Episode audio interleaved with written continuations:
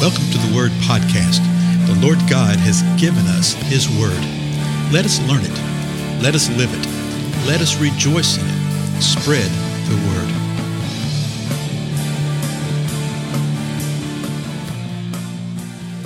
Blessings, everybody. This is Dale. Thank you so much for joining with me today on the Word Podcast. Continue to adjust some things as we go along. This is literally episode number 757, and we're still tweaking things, still learning how to do things. And so I think I just did something that might actually make the sound a little better. I'm not sure. Uh, y'all let me know one way or the other. Tell you what, we're going to pick up something that we uh, saw over the book of James. We've reached the end of the book of James. But we saw there that there was an example given us of how we need to pray and uh, how we need to pray and a prayer of faith and uh, uh, the the fervent prayer of a righteous man. And there was an example given there. And the example was that of Elijah. Okay, that Elijah prayed and it did not rain for three and a half years. The scripture tells us that he prayed fervently and earnestly. And then he prayed again and the rain came forth. And you say, well, that's sort of an interesting little thing. a little two verse thing there. I think in James 5, what, 17, 18, right through there. And I thought we'd go back to the Old Testament and look at that account because there's so much to be gleaned from there. And so uh, today I thought we would just start with uh, the beginning of it. It's a rather uh, long and extended account, so you know it'll take us a couple episodes at least to go through it. And you find it in First Kings. Okay, it's First Kings chapter 17. And in verse 1 it says this Now Elijah the Tishbite of Tishbe in Gilead, in other words, the settlers of Gilead, said to Ahab, As the Lord, the God of Israel, lives, before whom I stand, surely there shall be neither dew nor rain these years, except by my word. And so uh, uh, we don't see Elijah anywhere in the scripture. All of a sudden, he just appears. Okay, he just appears. We don't know anything about his age or this kind of stuff. We do know that he's a Tishbite. We do know that he's a, uh, from Gilead, from the settlers there. But he tells us some things about himself in this first verse.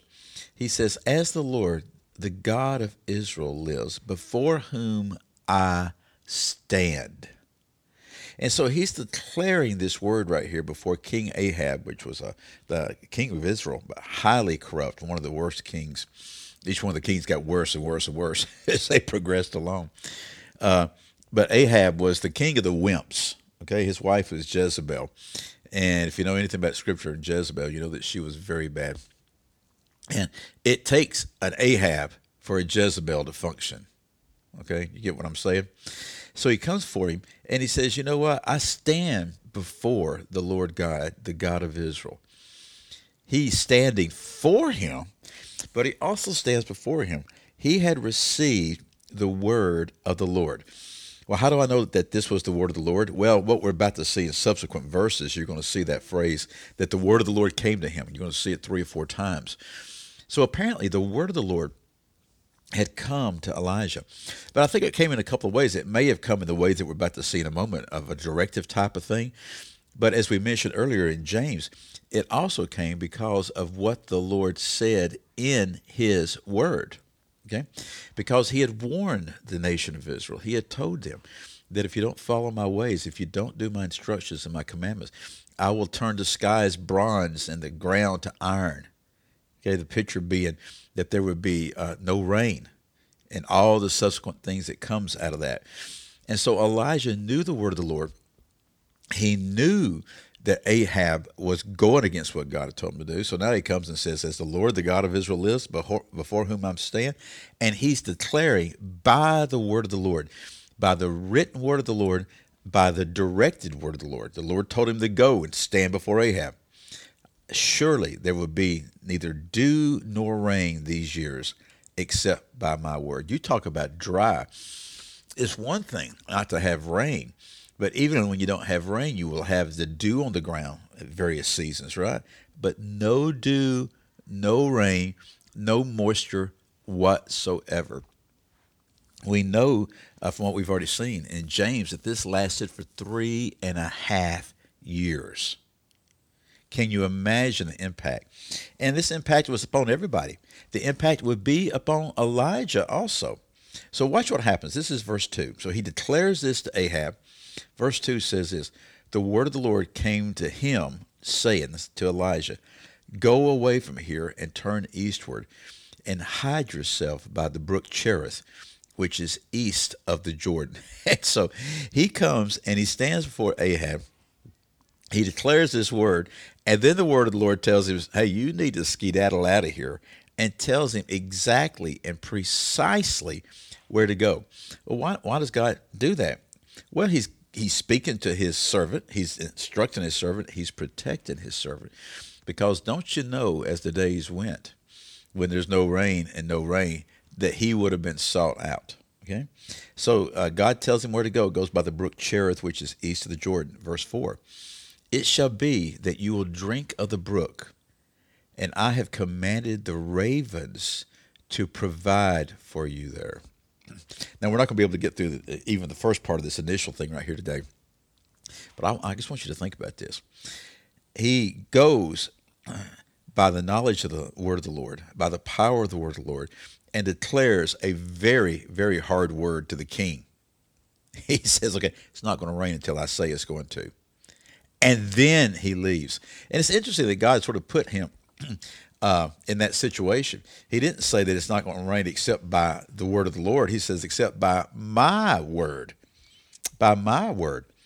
The Lord had communicated this to Elijah, and Elijah knew that he had the power by the name and by the word of the Lord to bring forth the rain or not to bring forth the rain. Then God tells him, Go over here and hide yourself. But then the Lord tells him, You're going to be provided for. Don't worry. Okay? Even though it's going to get very dry, even though food is going to run out, you're going to be, there's going to be provision. What's the provision? He's commanded, God has commanded the ravens to provide for you there, commanded the birds of the sky. Verse 5 So he went and did according to the word of the Lord. So you see that he's receiving the word of the Lord, the Lord speaking to him, and then he does according to the word of the Lord. For he went and lived by the brook Cherith, which is east of the Jordan. Verse 6. The ravens brought him bread and meat in the morning, bread and meat in the evening, and he would drink from the brook. Now, we know from what James says, and we're going to see later in this account right here, that this was an extended period of time. It was three and a half years that it did not rain. And in a portion of that time, the Lord is providing for him. You'll see something else happens later. Excuse me. But the ravens would bring him bread and meat in the morning and bread and meat in the evening. What kind of meat? We have no idea. Is it something uh, that he had to cook himself? Well, perhaps. Is it something they stole off somebody's grill? We don't know. We just know that God provided. So, what's the point for us? Let me encourage us, folks, to boldly do some things, to boldly know the word of the Lord, then to boldly speak forth the truth of the word of the Lord. That does not mean that some that whenever we hear that we think of standing behind a pulpit and preaching. No, no, no. Of boldly proclaiming the truth everywhere we are, within our families, within our friends, when co-workers and everything, that we speak forth the truth of the word of the Lord. Thus saith the word of the Lord. That we realize that there may be seasons of our life where the Lord's going to hide us over somewhere. He's providing for us, He's taking care of us, but He's literally got us sort of hidden away. That's what was happening with Elijah and it was protected. But there's going to be a point when he's going to bring him forth again to speak to this king. Know that he does the same type of thing with us. Understand that it's the Lord that provides, maybe through ravens, bread and meat, however he does it. He provides. Wherever He has us at this moment and at this time, we need to rejoice in it. We need to rest in it. We need to trust in the Lord. Well, my time's up again. I'm Dale. Thank you so much. As always, uh, share about these times with one another, and I'll see you again next time.